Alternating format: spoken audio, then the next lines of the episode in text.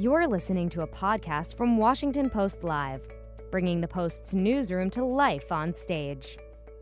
Representative Richie Torres of New York is one of the first two openly gay black men elected to Congress last fall. In this episode, he joins Washington Post Live to discuss his policy priorities around racial and economic equality, the impact of diverse voices in policymaking, and the state of L G B T Q rights as the country marks Pride Month. Let's listen. Good morning, and welcome to Washington Post Live. I'm Eugene Scott, national political reporter at the Washington Post. Joining me today is Representative Richie Torres in the latest installment of our Race in America series. Welcome. It's a pleasure to be here. So glad we could have you this morning. Uh, I, first place I'd love to start is with the pandemic, the ongoing pandemic. Uh, you represent the fifteenth district. That was hit especially hard with uh, among the highest rates of infection, hospitalizations, and, and even deaths in New York City when the pandemic was at its peak. What would you like to see Congress do and even this administration uh, do to ensure that the recovery is equitable?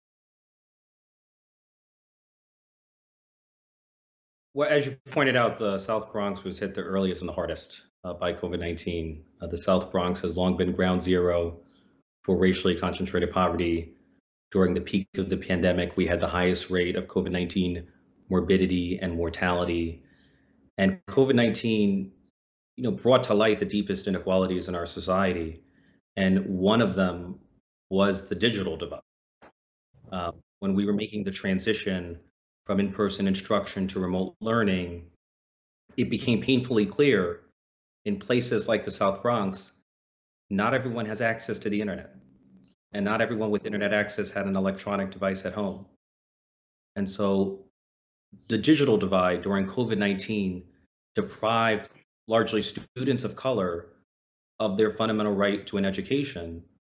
And my basic concern is that the loss of learning is going to have profound consequences that will endure long after the pandemic is gone. So one of my highest priorities is, is to close the digital divide within the infrastructure package. You know, it's often said that closing the digital divide in the twenty-first century is analogous to electrification in the twentieth century. You just mentioned infrastructure, so I want to move there uh, for a second. Do you support the bipartisan compromise on infrastructure the president has proposed? So I, I can support a bipartisan compromise in addition to reconciliation, but I refuse to do so to the exclusion of reconciliation. You know, there's a fundamental disagreement about the meaning of infrastructure. You know, I'm a broad constructionist of infrastructure. I, I take the view that infrastructure is more than roads and bridges. It's about safe, decent, affordable housing. It's about access to the internet in an age of remote learning and telehealth. It's about the quality of the air we breathe and the food we drink. And I would want to see a reconciliation bill that embraces a more expansive view of infrastructure. And at the core of it should be affordable housing, which is my highest priority. On, on Saturday, uh, we saw Biden uh, say he will sign the bipartisan infrastructure package, even if he's unable to bring his party together for a separate bill that, you know, that includes the other Democratic spending priorities. Do you think that's the right strategy? Um, I respectfully, you know, disagree. I mean, the president is certainly entitled to his view, but I suspect uh, members of the House have a different perspective.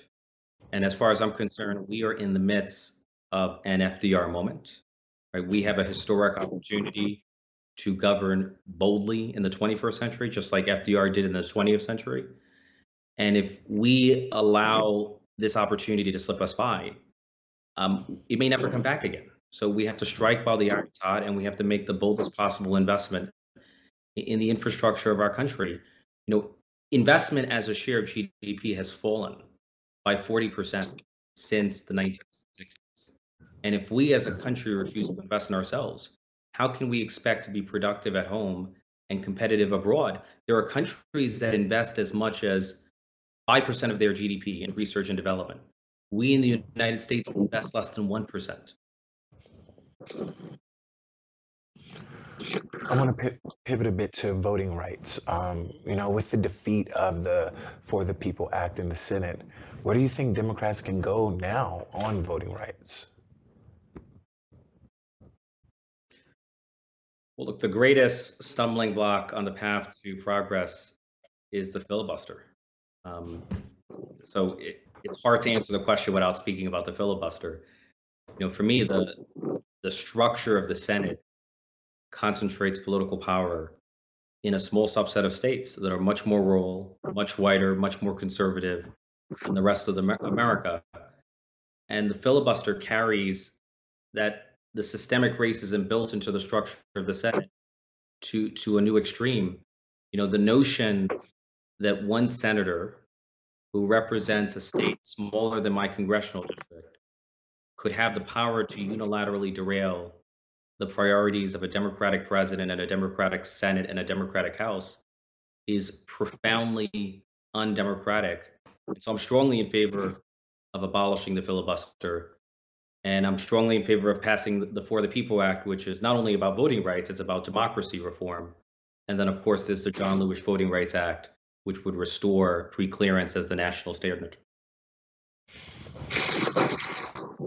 One of those senators representing a, a smaller state population-wise that you may be referencing is Joe Manchin of, of West Virginia. And, and you have said in the past, we are living under the tyranny of Joe Manchin.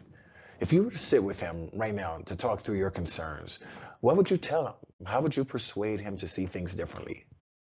Well, look, the power that he wields is seductive, so it's it's unclear whether I could persuade him. But I, I would question the romanticized vision of the filibuster as the best hope for bipartisanship. The filibuster has not given us bipartisanship. It's given us nothing but gridlock. We are aiding and abetting the obstructionism of the Republican Party. You know, the Democratic Party is a party that believes in governing, and and we are hamstrung by the filibuster. What's the point of winning the presidency and the Senate and the House if we cannot pass legislation, if we're hopelessly hamstrung by the filibuster? Something many Americans want Congress to pay more attention to is the rise in violent crime that's happening across the country, including in New York. How do you think we should deal with this issue? It is a serious issue, and but, but I, I think it's worth putting the the numbers in perspective. You know, in in nineteen ninety, in nineteen ninety, when I was only two, uh, there were two thousand two hundred sixty-two murders in New York City. Uh, in twenty twenty, there were four hundred sixty-eight. Um, there were there had been more murders in the Bronx alone in nineteen ninety. Than there were in the whole city of New York in twenty twenty. So the murder rate remains far below the historical high in the nineteen nineties. Having said that, we've seen the number of murders go from two hundred eighty-nine in twenty eighteen to four hundred sixty-eight, which is a more than sixty percent increase. And so that's too glaring to ignore. I have a few quick thoughts. I mean, one, we need greater investment in underserved communities of color, because wherever you have racially concentrated poverty, you will have higher rates of violence. So we have to address the root causes of crime and poverty. Two, we need greater regulation of guns. You know, the United States has more gun violence than the rest of the world because we have more guns. We have too much access to those guns, and we have too little regulation of those guns. And we ought to regulate the safety of guns just like we regulate the safety of automobiles. Ever since the federal government began setting national standards of automobile safety, we've seen a dramatic plummet in the number of fatalities on the road. In a rational world, every gun would be registered and safely stored, every gun owner would be licensed and trained, and every gun would be subject to a rational background check. But of course, we live in nothing resembling a rational world uh, because of the filibuster, because we have a dysfunctional system where one U S senator can filibuster gun safety for three hundred thirty million Americans. And not even the murder of elementary school children in Sandy Hook was a strong enough provocation to break the grip of the filibuster. finally, in policing, you know, I'm in favor of reforming policing, not defunding it by fifty percent as the Democratic Socialists of America has proposed, not abolishing it altogether. You know, what most Americans want, what most New Yorkers want, is not less policing or more policing, but better policing, right? We need transparent and accountable and constitutional policing. I want to stay on policing there for a second. Um, Democratic Representative Sherry Bustos from Illinois, uh, you know, who ran the Democratic Congressional Campaign Committee, told my colleagues this weekend that defund police is a phrase that I wish had never been uttered. Uh, we've got to do a better job of talking about what we want to do. How should we deal with the question of police funding? So look, if, if it depends on what the, I never use the phrase defund police, um, uh, and, and I'm against plucking an arbitrary number out of thin air and then defunding police departments. That strikes me as irresponsible. Having said that, you know, there is a conversation to be had about civilianizing functions that historically have been performed by the police. We ought to explore civilianizing our response to homelessness and mental health and, and, and substance abuse. We ought to explore civilianizing traffic enforcement. Those are morally necessary conversations to be had, but that's quite different from slashing police departments by fifty percent or abolishing them altogether. You know, today marks uh, the anniversary of the Stonewall Uprising. Can you talk a bit about where we are in terms of L G B T Q rights in this country, you know, decades later? You know, we've made progress, but we have a, a distance to travel. And I'll answer your question by way of a quick story. You know, there was an organization known as the Empire State Pride Agenda, which was the statewide lobby for the L G B T Q community in New York State. And in December of two thousand fifteen, the Empire State Pride Agenda, otherwise known as A S P A, a few months following the Obergefell decision, the marriage equality decision, announced that it was closing shop, that it was closing its operations because it had declared its mission. And that premature declaration of mission accomplished provoked a backlash from L G B T Q communities of color, right? The notion that marriage equality equals mission accomplished is a privileged perspective, right? The mission is far from accomplished for L G B T Q youth who continue to be bullied by their peers at school, who continue to be evicted from their homes by their parents. The mission is far from accomplished from trans, from the trans community, which is facing a historic epidemic of violence and murder. The mission is far from accomplished for L G B T Q elders who face among the highest rates of social isolation and depression and anxiety. So we have to be careful not to be complacent and not to take for granted the inevitability of progress. And we have to recognize that marriage equality is only one component of legal equality, and legal equality is only one component of overall L G B T Q equality. The rights of transgender people have been, you know, headline news for a while uh, this year. And you recently introduced the first resolution to condemn state bills targeting transgender people. What do you hope this bill will do? We have to raise awareness about the dignity and humanity of the trans community, which is under siege from the Republican Party. You know, I remember vividly as a young gay man when the Republican Party under President George W. Bush in two thousand four ran on a platform of opposing same-sex marriage across the country, uh, won the election based on a culture war against the L G B T Q community. There's a sense in which in twenty twenty-one, we are witnessing a revival of those same culture wars. The difference between then and now is that the Republican Party's culture war is specifically targeting the trans community.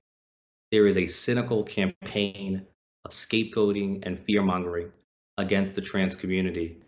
And I find it to be outrageous. And, you know, I've heard Republicans portray the Equality Act as an existential threat to womanhood and female athletics, and you've had a flurry of bathroom bills across state legislatures in the United States.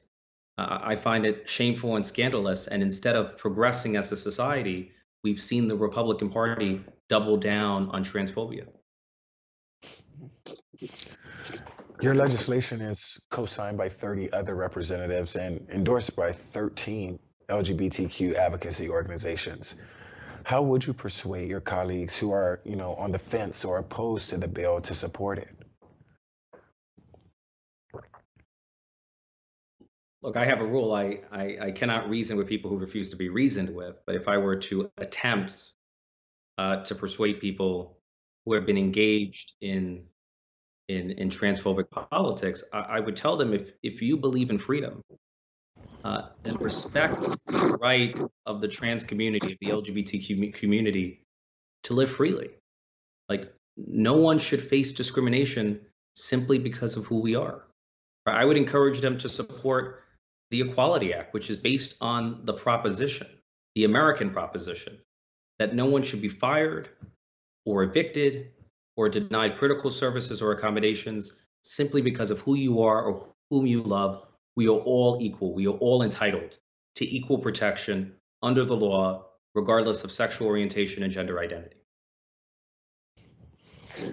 You know, this year is on track to become the worst in history for fatal anti-trans violence.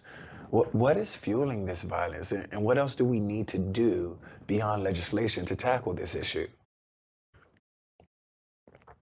Well, the coarsening of political discourse uh, is one of the causes. You know, Donald Trump's rapid demonization of the Asian community led to an outbreak of anti-Asian violence.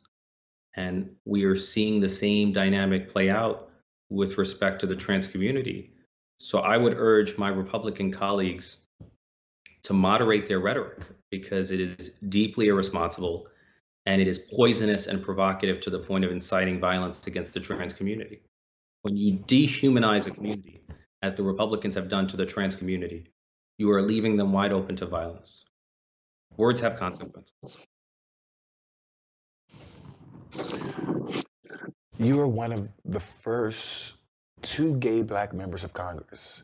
Uh, you've said, every time I set foot on the House floor, I cannot help but feel the weight of history on my shoulders. What is the power of being one of the first, and, and the responsibility that comes with that? Well, in the history of the United States Congress, there have only been about one hundred thirty Latino members and about one hundred sixty black members, and none of them were Afro-Latino until I was sworn in on January third. So as I've said repeatedly, I cannot help but feel an overwhelming sense of gratitude, the weight of history on my shoulders. You know, you know, representation matters because it means a diversity of lived experience. Um, you know, I know what it's like to face food insecurity and housing insecurity. I know what it's like to face homophobia and colorism and racism. I know what it's like to have family entangled with the criminal justice system. These are not abstractions to me. These are struggles that I've lived in my own life. And those lived experiences deeply inform how I approach public policy. You know, personnel is policy. Um, and it's important because representation inspires people to see themselves in government. Right? Communities that fail to see themselves reflected in government can easily become alienated from the political process. You know, a wise person once said, if you don't have a seat at the table, then you're probably on the menu. You know, the election of Mondaire Jones and myself means that L G B T Q communities of color have a seat at one of the most powerful tables, the United States Congress. You're, you're the son of a black mother and a Puerto Rican father. You have long emphasized the intersectionality of your identity as an Afro-Latino man. What do you want to make sure people get right about understanding that intersectionality? I want to just make one correction, because Wikipedia has misinformation about my, so my mother is Puerto Rican, my father is black and Puerto Rican. Okay. And what I want, I want people to understand that identity is not binary, it's intersectional. And I've had several people tell me, you, you do not look Latino. To which I reply, what does it mean to look Latino? Latino has no single look. It has no single complexion. Uh, the Latino community is not a monolith. It is a multiracial community. And, you know, I resent the fact that the representation of the Latino community, both in politics and in media, have historically have been whitewashed. Uh, and thankfully, we're living in a moment of racial enlightenment, heightened racial consciousness. And out of that moment has come greater visibility for Afro-Latino identity.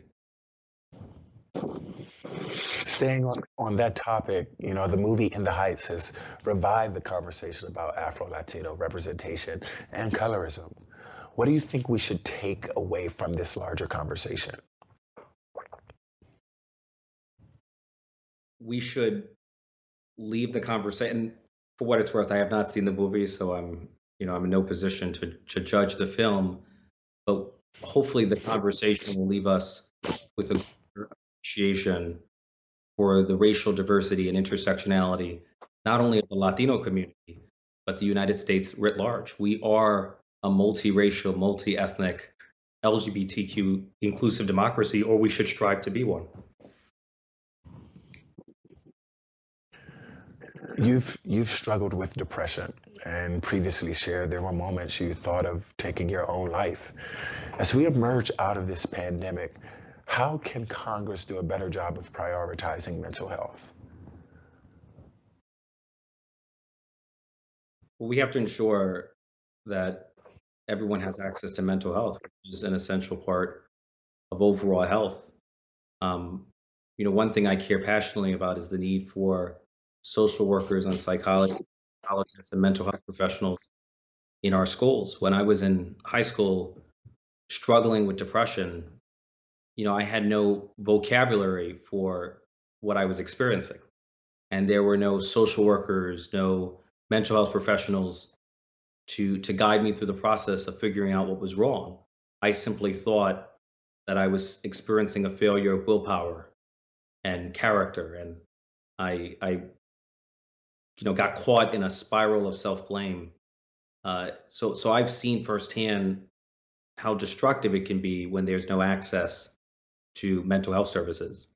Um, you know, fifteen years ago, uh, I was at the lowest point in my life. I had dropped out of college because I found myself struggling with depression. I was abusing substances. I lost my best friend to a fatal opioid overdose. Uh, there were moments when I thought of taking my own life because I felt as if the world around me had collapsed. And then seven years later, I became the youngest elected official in the largest city in America. And today I'm a United States Congressman for the only home I've ever known, the Bronx. And I would not be alive today, let alone a member of the United States Congress, were it not for mental health, which saved my life. And, and every American should have access to the same kind of mental health treatment, the same kind of psychotherapy uh, that was instrumental in saving my life. Well, Congressman, we're glad you're doing a lot better, and we thank you for sharing that story. Uh, but unfortunately, that's all the time we have today uh, for this conversation, and I really just wanted to thank you for taking time out of your day to speak with me. It was an honor. Awesome. And thank you for joining us. Join my colleague Robin Givhan this Thursday at eleven a m for the next installment in our Race in America series. She'll speak with actor, rapper, and producer Daveed Diggs. I'm Eugene Scott, and thank you for watching Washington Post Live. Thanks for listening. To hear more interviews from this series and other Washington Post Live programs, visit us at washington post live dot com.